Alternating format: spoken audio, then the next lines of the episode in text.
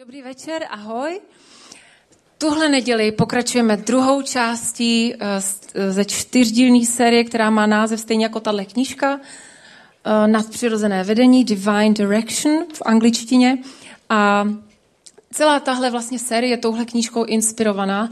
A jak už tady Dan říkal minulou neděli, tak já jsem tu knížku před rokem četla právě v té angličtině a hrozně moc mě nadchla takže jsem uh, opravdu ráda, že dneska ji tady můžu držet v češtině a že vás můžu ještě jednou pozbudit tady z pódia, abyste využili ty možnosti si ji dneska po skončení Celebration koupit. A proč?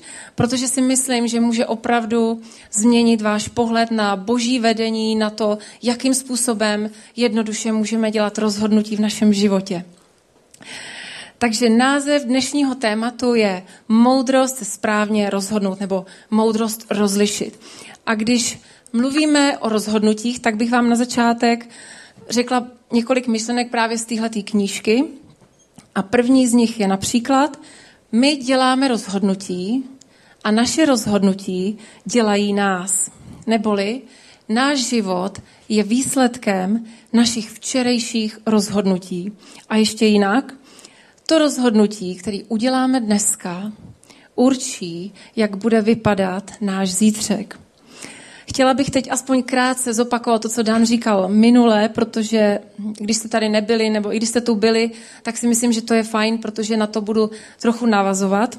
Takže Dan říkal, že když se podíváme na současnou mladou generaci, a myslím si, že nejenom na ní, ale že jsme tím tak trochu postižený všichni, tak tahle generace je podle výzkumu jednou z nejméně rozhodných generací. Co to znamená? Že se dokáže obtížně rozhodovat. A proč to tak je? Asi si vzpomínáte, co říkal Dan. Říkal, že to je, ten jeden důvod je, že máme dneska to extrémní množství těch možností a příležitostí a tím pádem i těch rozhodnutí, které musím udělat. Říkáme si, mám si vybrat tohle nebo tamto, mám jít tady do těch dveří, nebo tam do těch dveří, nebo tam do těch dveří. Prostě máme velké množství možností. Druhá věc, kterou bych chtěla zmínit, je to, že dnešní generace, ale i my, jsme formovaní něčím, čemu se říká iluze dokonalosti. O tom byla celá jedna série, kterou jsme tady měli v ICF zhruba tak před rokem. Je to od stejného autora, od Craiga Greshla. Možná si vzpomínáte na sérii Hashtag Struggles. Kdo jste tady na ní byli? Kdo si vzpomínáte? Sociální sítě. Výborně. Tak, co to je ta iluze dokonalosti? Dneska, a to hlavně právě díky sociálním médiím, dochází k tomu, že my srovnáváme ty svoje nejhorší okamžiky. A v angličtině na to takový krásný výraz. Behind the scenes. S těma highlightama těch našich kamarádů a přátel, který vidíme na tom Instagramu, na tom Facebooku. Vidíme tu jejich dokonalou práci, dokonalou manželku, dokonalýho manžela, dokonalý děti. Vidíme ten, tu dokonalou večeři v restauraci nebo tu dokonalou dovolenou dovolenou.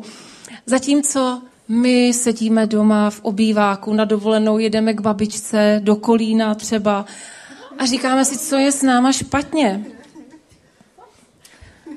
A tahle iluze dokonalosti nás vede k tomu, že my sami, jako, i jako křesťani, vlastně po ní toužíme. Toužíme potom dělat ty nejlepší rozhodnutí, dělat ty nejlepší volby. Hledáme něco, čemu říkáme boží dokonalá vůle. Už jste někdy slyšeli tenhle termín, boží dokonalá vůle.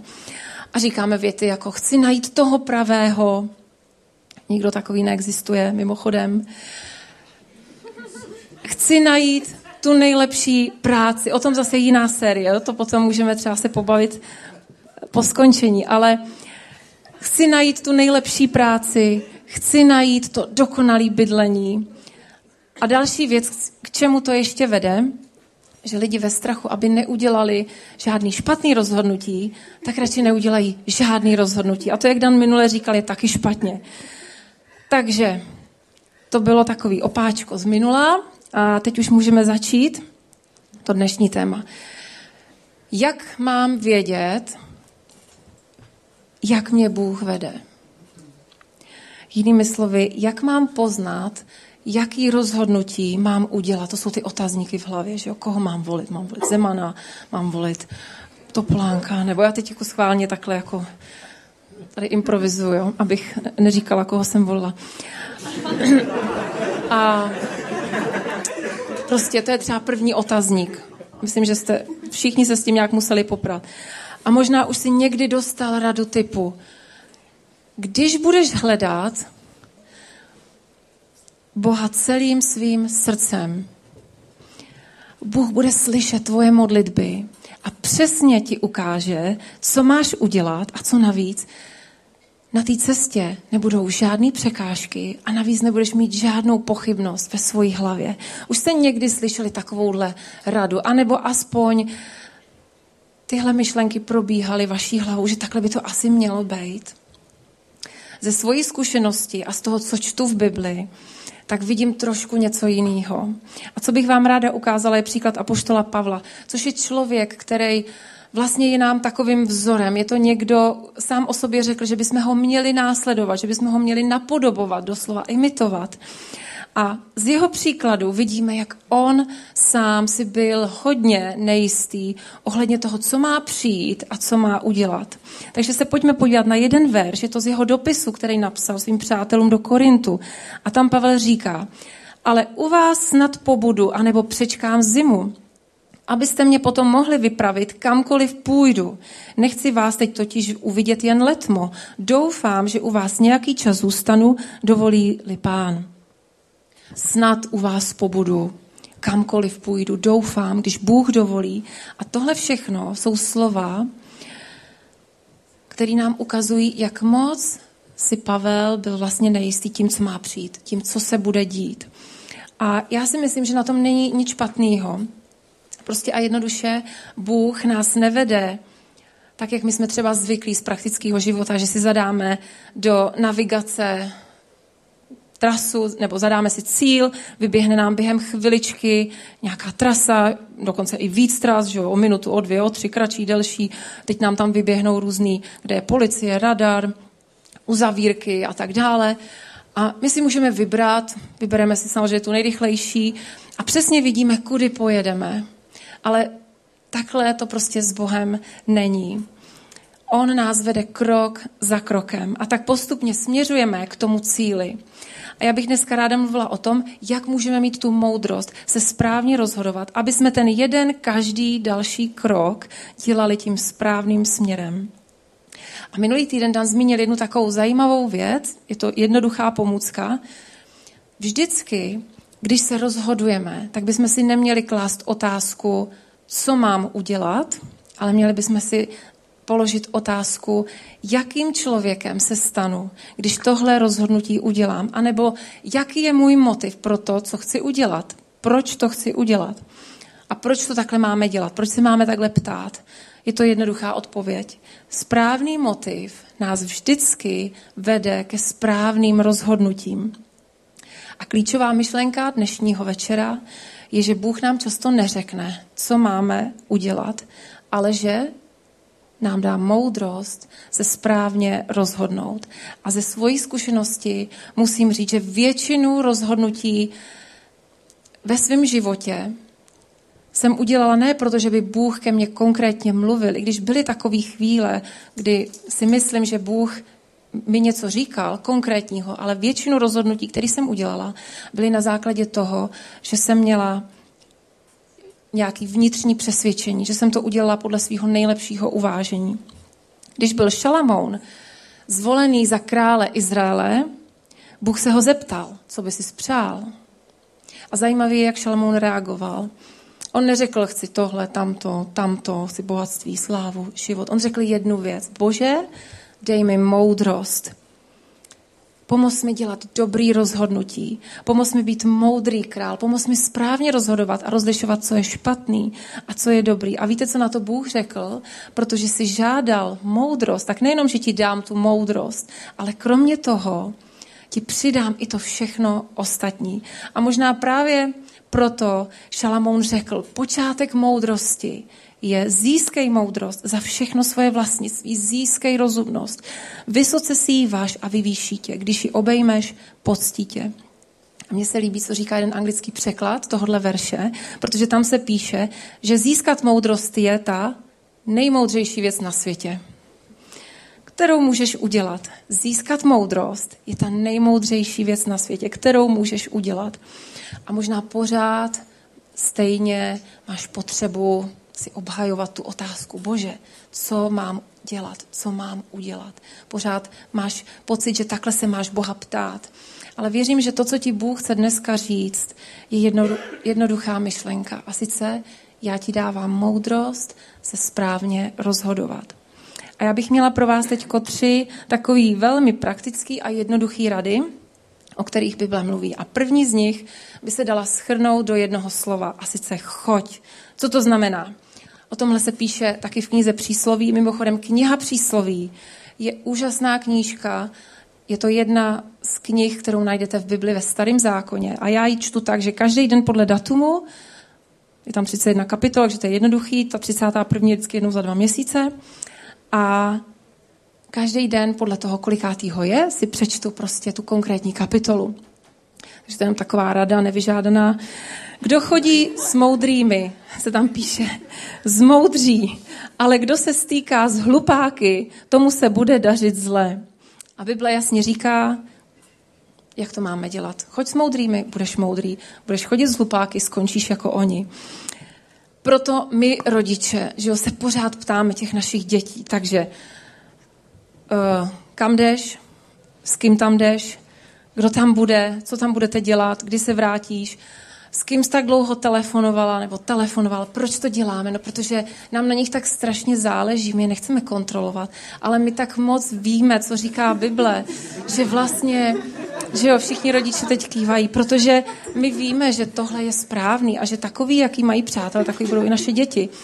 Říká se, že naše budoucnost je formovaná našimi třemi nejbližšími přáteli. Kdo jsou tvoji tři můžeš si vybrat, kdo jsou tvoji tři nejbližší přátelé. Možná jsou to takový týpci, jako jsou tam nahoře. Uh, nutně to neznamená, že to musí být ten, s kým bydlíš, nebo ten, s kým sedíš v lavici, nebo tvůj kolega v práci, který, s kterým každý den trávíš 8-10 hodin času, ale znamená to, s kým, od koho nejvíc čerpáš. Od koho nejvíc čerpáš. S kým ve svých myšlenkách trávíš nejvíc času od koho se nejvíc učíš. Někdy dokonce platí, že pokud chceš změnit svůj život, musí změnit i svoje přátele. A taky se říká, ukaž mi svoje přátele a já ti řeknu, kam jdeš. Je téměř nemožný žít dobrý život se špatnými kamarády. Všichni rodiče souhlasí, že? Když chodíme s moudrými, stáváme se moudrými. A proto tady v ICF tak často zdůrazňujeme ty naše small group, ty naše domácí setkání. A my jsme uh, zrovna, to je taková nepovedená fotografie, já jsem jako nenašla lepší a uh, je to už i docela stará fotografie. A proč to tak Uh, proč tak zdůrazňujeme ty naše domácí small group? Protože věříme, že to je místo, kde se setkáváme s našimi přáteli, kteří společně s námi následují Ježíše a který nám pomáhají stát se takovýma lidma, jakýma Bůh chce, který nás formují, který, když potřebujeme, nám pomůžou, dají nám radu, anebo se aspoň za nás modlí. A teď jsme měli zrovna v pátek small group a bylo nás tam rekordní počet 11 lidí. Máme small group pro, pro ženy, většinou jsou to maminky. A tahle ta, eh, ta páteční smolgu byla výjimečná právě v tom, že nás tam bylo nejvíc zatím, co jsme kdy měli. A já jsem na začátek říkala, že si vážím toho, že tam každý z těch lidí přišel, protože tím ukazujeme, že se chceme posouvat dopředu, že nám záleží na tom, jak vypadá náš vztah s Bohem a že nám záleží na tom, jak vypadá náš vztah s našimi přáteli. Druhá věc. Takže první bylo choď, druhá věc, žádej. Žádej o moudrost. To je další věc, kterou bychom měli dělat, pokud chceme dělat moudrý rozhodnutí. Pokud chceš vědět, na jakou modlitbu Bůh vždycky řekne ano, pak je to, když ho žádáš o moudrost. Pojďme se podívat na jeden verš. Určitě ho budete někteří znát. On říká, že nedostává-li se někomu z vás moudrosti, ať ji žádá od Boha, který dává všem štědře a nevyčítá a bude mu dána. Bible říká, že když žádáš o moudrost, on říká ano. Proč bychom to měli dělat? Protože Bůh toho ví mnohem víc než my. Je to jako, zase se vrátím k těm rodičům na chvilku, je to jako když my, rodiče, máme děti, tak chceme, aby uh, naše děti věděli, že to, co jim říkáme, že, že není proto, že jim chceme házet klasky pod nohy, že nechceme být chytrý, že nechceme jim komplikovat život, ale že prostě máme pocit, že toho víme trošku víc a že máme zkušenosti, které oni ještě nemají. Chtěla bych se teď zeptat, kolik z vás tady uh, má děti ve věku teenagerů. Je tady někdo takový, kdo má rodiče? Máte něko, někteří, jste tady někteří rodiče? Je tady někdo? Tak já mám dvě, dvě teenagerky, nebo jak se to říká. Paráda. A kolik je tady teenagerů? Můžete se přihlásit. To znamená 13 až 19. Nestyďte se, nebude to zlý. Paráda. Tak jo, tak já budu ještě chvilku mluvit o tady té tematice, protože Eh, mě to v poslední době docela zajímá, protože to máme hodně aktuální doma. Víte, co znamená teenager podle poslední definice, kterou jsem našla na internetu? Dočetla jsem se, že teenager je ten, kdo je připravený na zombie apokalypsu, ale není připravený na zítřejší test matematiky. Tak to je poslední definice uh, teenagera. Je to zajímavý pozorovat, protože když jsou děti malí, tak my jsme pro ně ty hrdinové, že jo? my jsme ty supermani, prostě oni nás žerou, všechno nám věří, poslouchají skoro vždycky. A když se z nich stanou teenageři, tak prostě ta chemie v nich nějakým záhadným způsobem začne působit to, že si začnou o nás myslet, že jsme trapní a ničemu nerozumíme. Mami, vždycky. Prostě uh, já to mám teď doma, oči v sloup, uh, různý takový hlášky. A minulý týden jsem úplně náhodou, jak jsem si projížděla Instagram, našla jeden takový sponzorovaný příspěvek. Pozor, to je důležité říct, že ne, že bych to odebírala, ale byla tam reklama na jednu stránku, která se jmenovala Puberťákům patří svět a mě to hrozně zaujalo, tak jsem si to rozklikla, abych se dozvěděla vlastně něco o tom světě puberťáků, který doma teda mám ve dvou kusech. A prostě nemůžu si pomoct vámi nezdílet některé uh, věci, co jsem tam viděla. Takže například mě zaujalo, jakým způsobem se moje děti učí anglicky. Tak. Můžete se podívat? Potom jsem se dozvěděla, co moje děti milují. A tam jsem dokonce našla jeden like jedný ze svých dcer. že milují všechno, co je zakázané, že jo, nelegální prostě a tak dále. Uh, Potom jsem se dozvěděla, jaký jsou fáze učení. To jsem vůbec netušila, že to je tak jednoduchý. A poslední věc, a to mě, to mě hodně pobavilo, jak si dneska naše děti usnadňují život. C, V, pokud nevíte, co to znamená, to kopírování, že jo. Takže, ano, control copy. Tak. Uh, naštěstí z těch našich zlatíček se jednoho dne, krásného dne, stanou takový úžasný lidi, jako jsme my. A, a pochopí, že ty naši rodiče to s náma mysleli vždycky dobře. Stejně jako my jsme to jednoho dne pochopili. A já to mým dětem hrozně přeju, aby to pochopili co nejdřív. A jak jsem řekla před chvilkou, když žádáme Boha o moudrost, tak Bůh nám ji zaslibuje. A já bych teď chtěla zmínit jednu chybu, kterou my jako křesťani často děláme. A sice Bůh nám často ukazuje, co máme udělat, anebo k nám dokonce někdy mluví různýma, různýma způsoby. Když tady byla Tania Harris, z Austrálie na jednom semináři, není to tak dávno, tak jste mohli, měli možnost slyšet, jakýma způsobama Bůh k nám mluví. A tohle všechno se děje a přesto my to někdy přehlížíme a nebo to nepovažujeme za dostatečné. A abych vám to přiblížila, tak bych ráda poprosila Martinu, svoji kamarádku, aby nám teď přečetla jeden příběh a protože uh, vo slovenštině, říkám to dobře, Vo, co? V slovenčině. V slovenčině. V slovenčině. Já jsem myslela, že jsem dobrá, tak jsem to chtěla říct. V slovenčině. Tak po slovensky taky se říká. Po slovensky. Tak eh, a Martina vie po slovensky tak nám ho predčítá. Ďakujem za krásný úvod.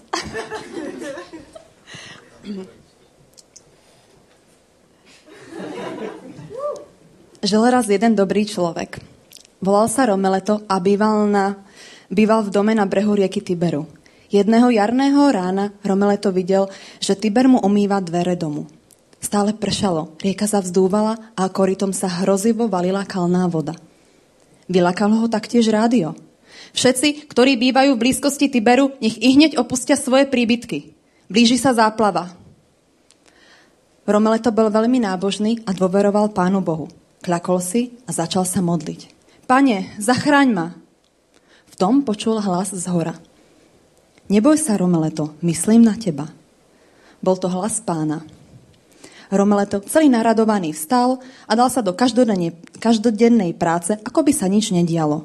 O jedenástej bolo v dome už plno vody a Romeleto sa uchýlil na poschodie. Práve tade prechádzali požiarnici. Jeden ho zbadal a zakričal. Rýchlo, poď s nami, hrozí nebezpečenstvo. Kdeže? Ja mám predsa poistenie z hora, odpovedal Romeleto a ukázal na nebo. O tretej bolo už vody popas a Romeleto sa uchýlil do podkrovia. Práve okolo plával záchranný čln a kdo si na ňo zavolal. Rýchlo, nastúp, Tiber bude, Tiber bude stúpať ďalej. Romeleto odmietol. Ja mám svoju záchranku. O piatej vystúpila voda na, nad odkvapové žľaby a Romeleto vylezol na strechu. Plával tadiaľ záchranný čln, ktorý zbieral posledných nešťastníkov – Márne sa usilovali Romeleta odviesť.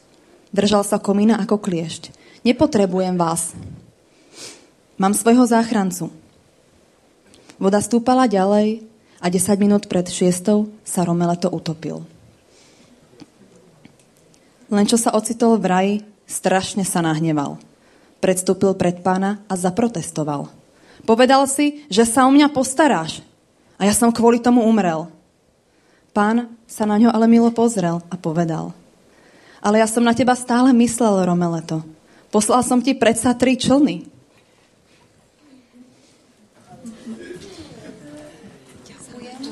Jo, promiňte, to je.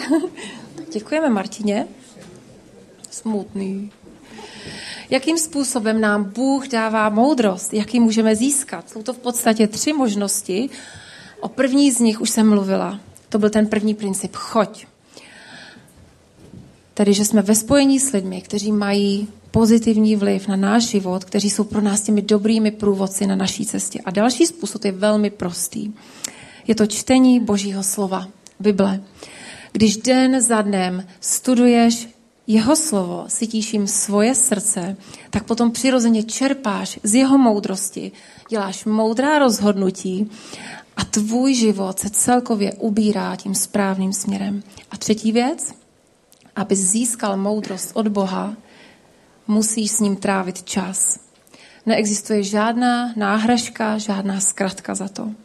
A proto bychom mu měli dávat každou první myšlenku našeho dne a říkat, Bože, dneska ti dávám svoje srdce, dneska ti dávám svoje myšlenky a všechny svoje rozhodnutí. A prosím tě, veď moje kroky a dávej mi moudrost pro každou situaci, která mě dneska čeká. Jeden z mých oblíbených veršů říká, že Bůh nám dá chápání a vyučí nás cestě, kterou máme jít. Bude nám radit a spočne na nás jeho oko. Jiný překlad toho verše říká, že nás povede po té nejlepší cestě. A to se mi hrozně líbí. Po té nejlepší cestě.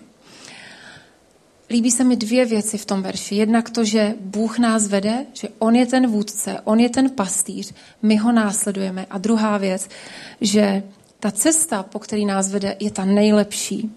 A my někdy jenom těžko dokážeme odhadnout, která z těch možností, která z těch cest je ta nejlepší pro nás. A já jsem tak vděčná Bohu, že On to ví, že On má tu širší perspektivu, ten větší nadhled, který nám tak často chybí. A mně se líbí, co napsala autorka jedné knihy o výchově dětí, kdy měla takový rozhovor s Bohem a ptala se Boha, jak má svoje děti vést a, a modlila se za ně. A popisuje situaci, kdy Bůh ní mluví a kdy jí říká, kdybych pro tvoje děti udělal to, co ode mě chceš ty, nemohl bych pro ně udělat to, co chci udělat já. Bible říká, že boží cesty, že boží myšlení jsou vyšší než ty naše, že jeho plány převyšují ty naše plány. Možná už jste někdy četli verš, co oko nevidělo, co ucho neslyšelo a na srdce nevstoupilo. To Bůh připravil pro každého z nás, pro ty, kteří ho milují. Takže když se ptáš, bože, co mám dělat? Bůh říká, dám ti moudrost se správně rozhodnout. Povedu tě, budu ti radit a budu tvým průvodcem a budu na tebe dohlížet. Takže první věc, choď s moudrými. Druhá věc, žádej o moudrost. A třetí, udělej rozhodnutí. Někdy ve strachu, jak jsem říkala, že neuděláme správný, to dokonalý rozhodnutí, tak radši neuděláme žádný rozhodnutí. Ale to je často mnohem horší. Bůh říká, já tě povedu, já ti budu radit. A říkáš si, jak to mám poznat? Jak to mám poznat? Je to Bůh nebo ďábel? Je to Duch Svatý, který ke mně mluví, nebo je to jenom můj výmysl, který probíhá mou hlavou? A nevíme. Někdy nevíme, lépe řečeno často nevíme, ale prostě udělejme to rozhodnutí. Pojďme věřit tomu, že Bůh nám dává moudrost se správně rozhodnout.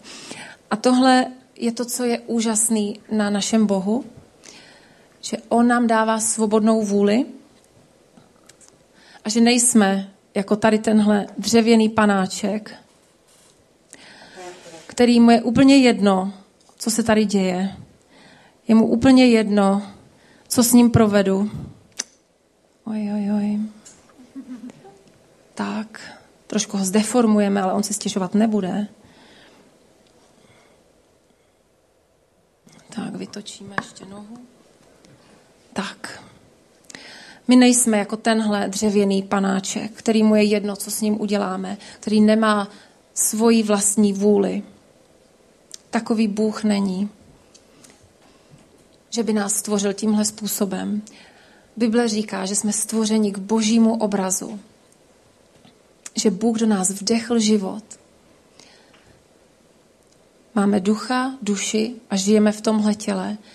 A taky víme, že naše duše je podivuhodně spletená ze tří provázků našeho myšlení, naší vůle a našich emocí. A náš duch, naše srdce, po tom, co jsme vydali svůj život Ježíši, je napojené na Boha, na jeho ducha. A Bible říká, že duch svatý je ten, kdo nás vede, že on je ten rádce, on je ten pomocník a on je ten utěšitel.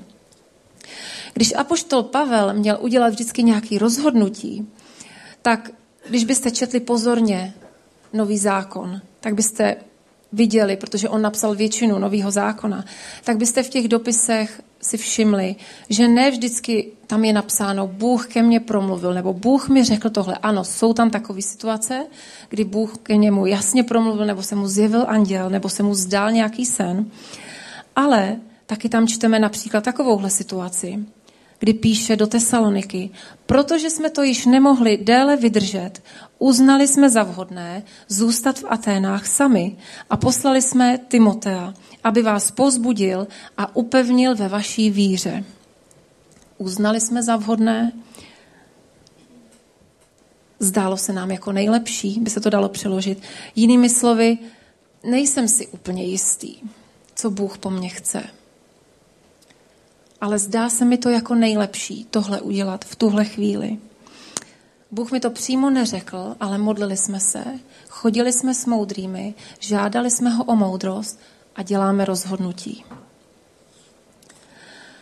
A tak to prostě v životě je. Někdy jasně slyšíš boží hlas, ale často, možná většinou, ho neslyšíš.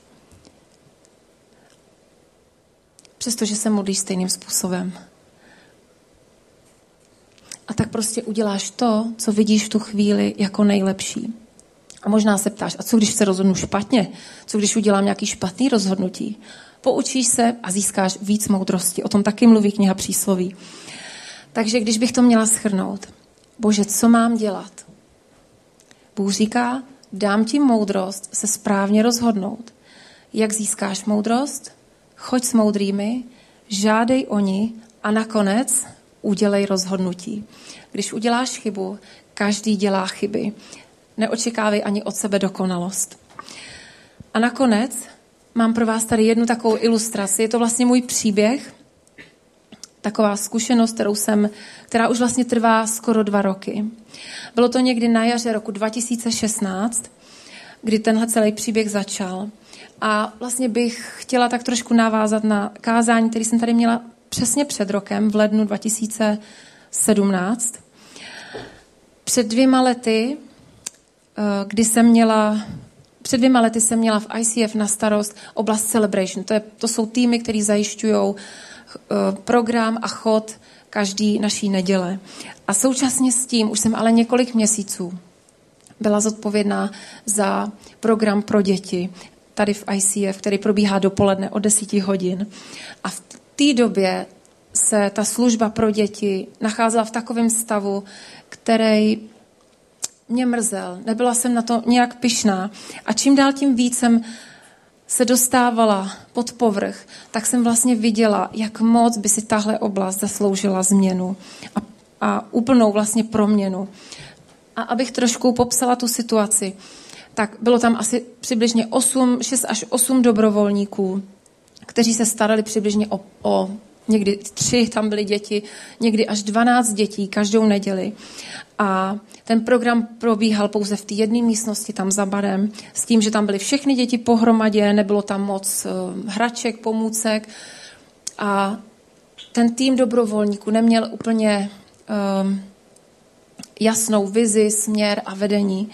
A tohle všechno, co jsem viděla, mě hodně trápilo. A říkala jsem si, bože, takhle to nemůže jít dál. Jak můžeme něco takového dopustit? Proč to nikdo nezmění? A myšlenka, se kterou jsem si pohrávala a která spíš líp řečeno mě neustále nahlodávala, pronásledovala, bylo to, že bych s tím měla něco udělat já. A ve mně se odehrával zhruba následující monolog, dialog s Bohem. Bože, to bude ale strašná práce. Já to nechci dělat. Už jednou jsem dělala podobnou věc v ICF v jiné oblasti. A stálo mě to strašně úsilí a energie. Ale mě to tak trápí. Když to nezměním, tak možná v nejbližší době nikdo jiný nepřijde, kdo by to změnil. Kdo by to chtěl udělat, nebo aspoň já o nikom nevím. A vzpomněla jsem si v tu chvíli na jednu takovou scénu z jednoho nejmenovaného filmu, kdy jedna z hlavních postav jménem Hermiona říká svýmu kamarádovi Harrymu, teď už víte, v jedné takové vyhrocené situaci. A ona říká, Harry, a nikdo nepřijde. A on říká, ale přijde, můj táta určitě přijde. A ona říká, Harry nepřijde. A on se rozhodne zasáhnout a vyřeší tu situaci a všechno dobře dopadne. Tak zhruba takhle jsem si, takhle jsem si připadala. Říkala jsem si, určitě někdo přijde. A na druhou stranu jsem sobě slyšela, ne, nikdo nepřijde. Určitě někdo přijde. Ne, nikdo nepřijde. A rozhodně to nechci být já, ale pořád se nikdo neobjevoval. Takže jsem dál vedla svůj monolog s Bohem a říkala jsem, dobře Bože. Takže pokud to mám být já, tak ale už nemůžu dělat dál celebration a už to vlastně ani nechci dělat, protože tohle mě tak moc přitahuje, tak moc trápí. A potřebuju najít někoho, kdo by to dělal místo mě a ještě líp, kdo by to dělal vlastně líp než já. A právě v té době jsme se sešli s Danem, naším pastorem, a já jsem mu vyprávěla, co prožívám a že si myslím, že Bůh po mně tohle chce, a, ale že potřebuji mít proto volné ruce. Co jsem věděla, že v té době Martina a Kuba Provazníkovi, Martina tady četla ten příběh, že se chystají odjet na rok do švýcarského ICF Emmental, aby se tam mohli učit, aby tam mohli Eh, získávat zkušenosti a potom, až se vrátí za ten rok, tak aby tady mohli se víc zapojit a víc pomáhat. A když jsem se to dozvěděla, tak jsem si říkala, Kuba by byl dobrý, on by to mohl dělat místo mě. Musím to říct Danovi.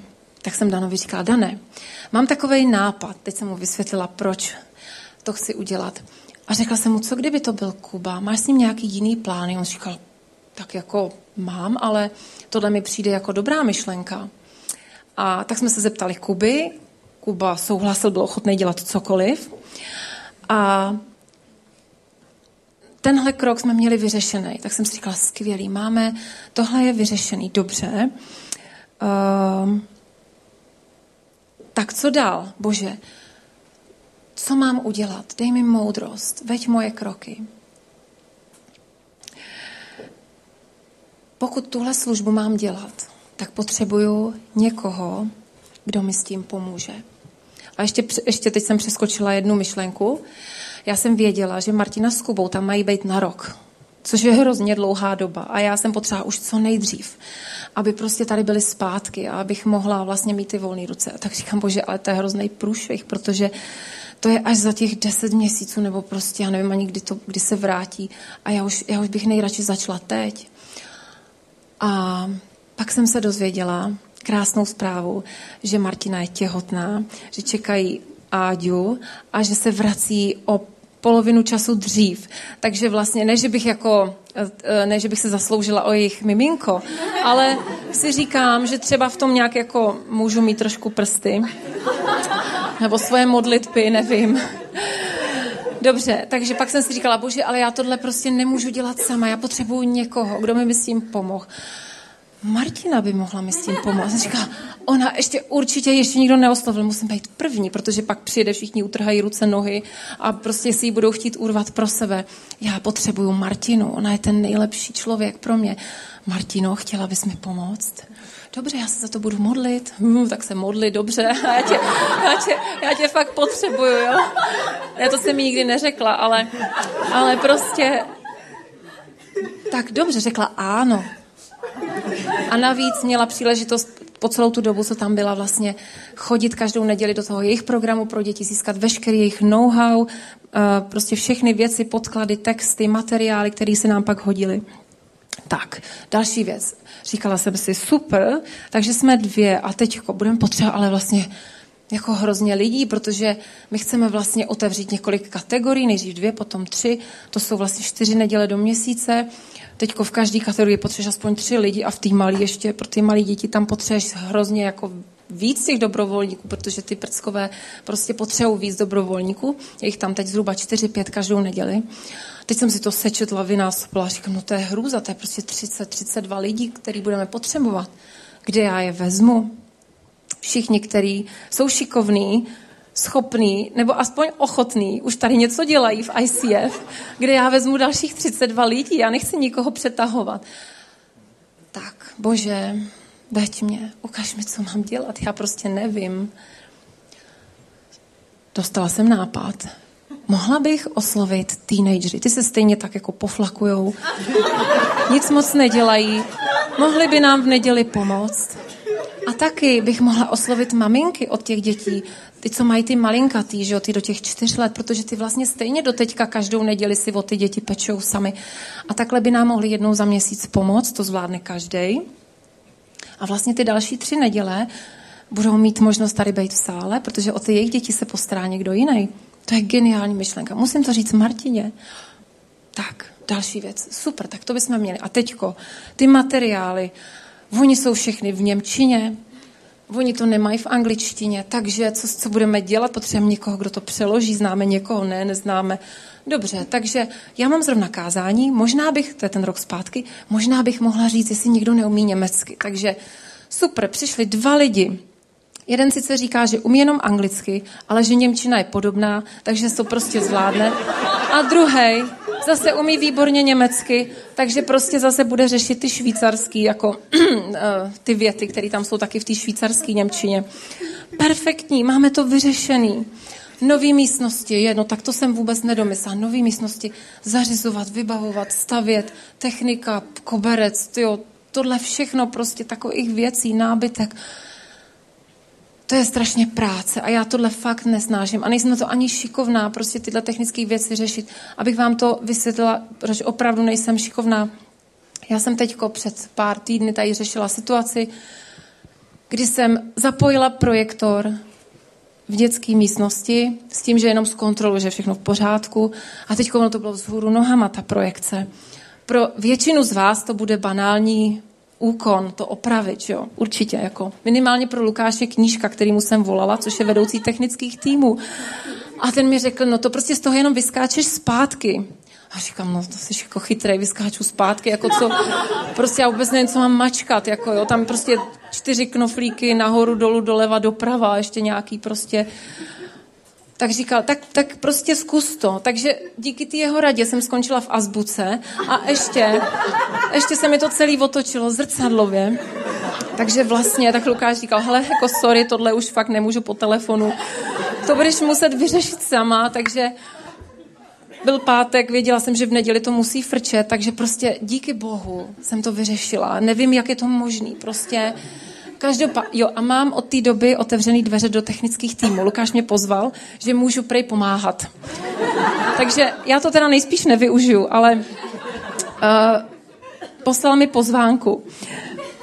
Uh, teď proč jsem to říkala? Protože nemám ráda jo, to zařizování těchto věcí. Takže tady jsem se speciálně hodně modlila. Musím říct, že jsem i někdy brečela, protože to bylo pro mě fakt těžký, tohle období, kdy finišovaly ty úpravy a všechno. Na konci, ale prostě to k tomu patří. Nějakým zázrakem jsme všecko zvládli, takže uh, ehm, 3. září jsme mohli otevřít ICF Kids, náš nový program pro děti. A já bych mohla vyprávět mnohem víc a už jsem určitě překročila všechen čas, co jsem měla. Ale uh, chtěla bych říct, že Někdy jsem cítila to boží vedení. Bůh mluvil ke mně jasně, ale někdy, a to bylo většinou, jsem nic z toho necítila a prostě jsem dělala jenom to nejlepší, co jsem uznala za vhodný. A chtěla bych vám teďko ukázat, pustit jedno video, který vlastně schrnuje tak trošku tu celou cestu, i když vlastně tam je jenom pár záběrů z těch úplně prvních okamžiků a pak to hlavně ukazuje na to, jak vypadá ta služba dětem v ICF dneska. A chtěla bych vám to ukázat proto, že vám si dát možnost nahlídnout do toho zákulisí. Takže pojďme se na to podívat. Bůh nás vede krok za krokem. Neukáže nám tu naši cílovou stanici a detailní popis trasy, jak bychom si přáli, ale vede nás krok za krokem.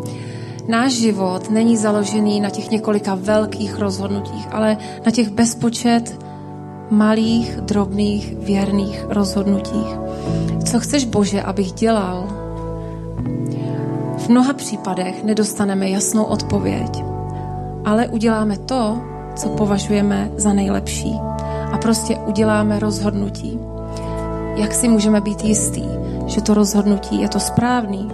Choď s moudrými, žádej Boha o moudrost a Bůh tě povede, bude ti radit, bude na tebe dohlížet krok za krokem. A když uděláš chybu, zvedni se a jdi dál. Pojďme se teď společně postavit, pojďme se modlit. Děkujeme ti, Bože, za to, že nás vedeš krok za krokem. A děkujeme ti, že nám dáváš moudrost se správně rozhodovat.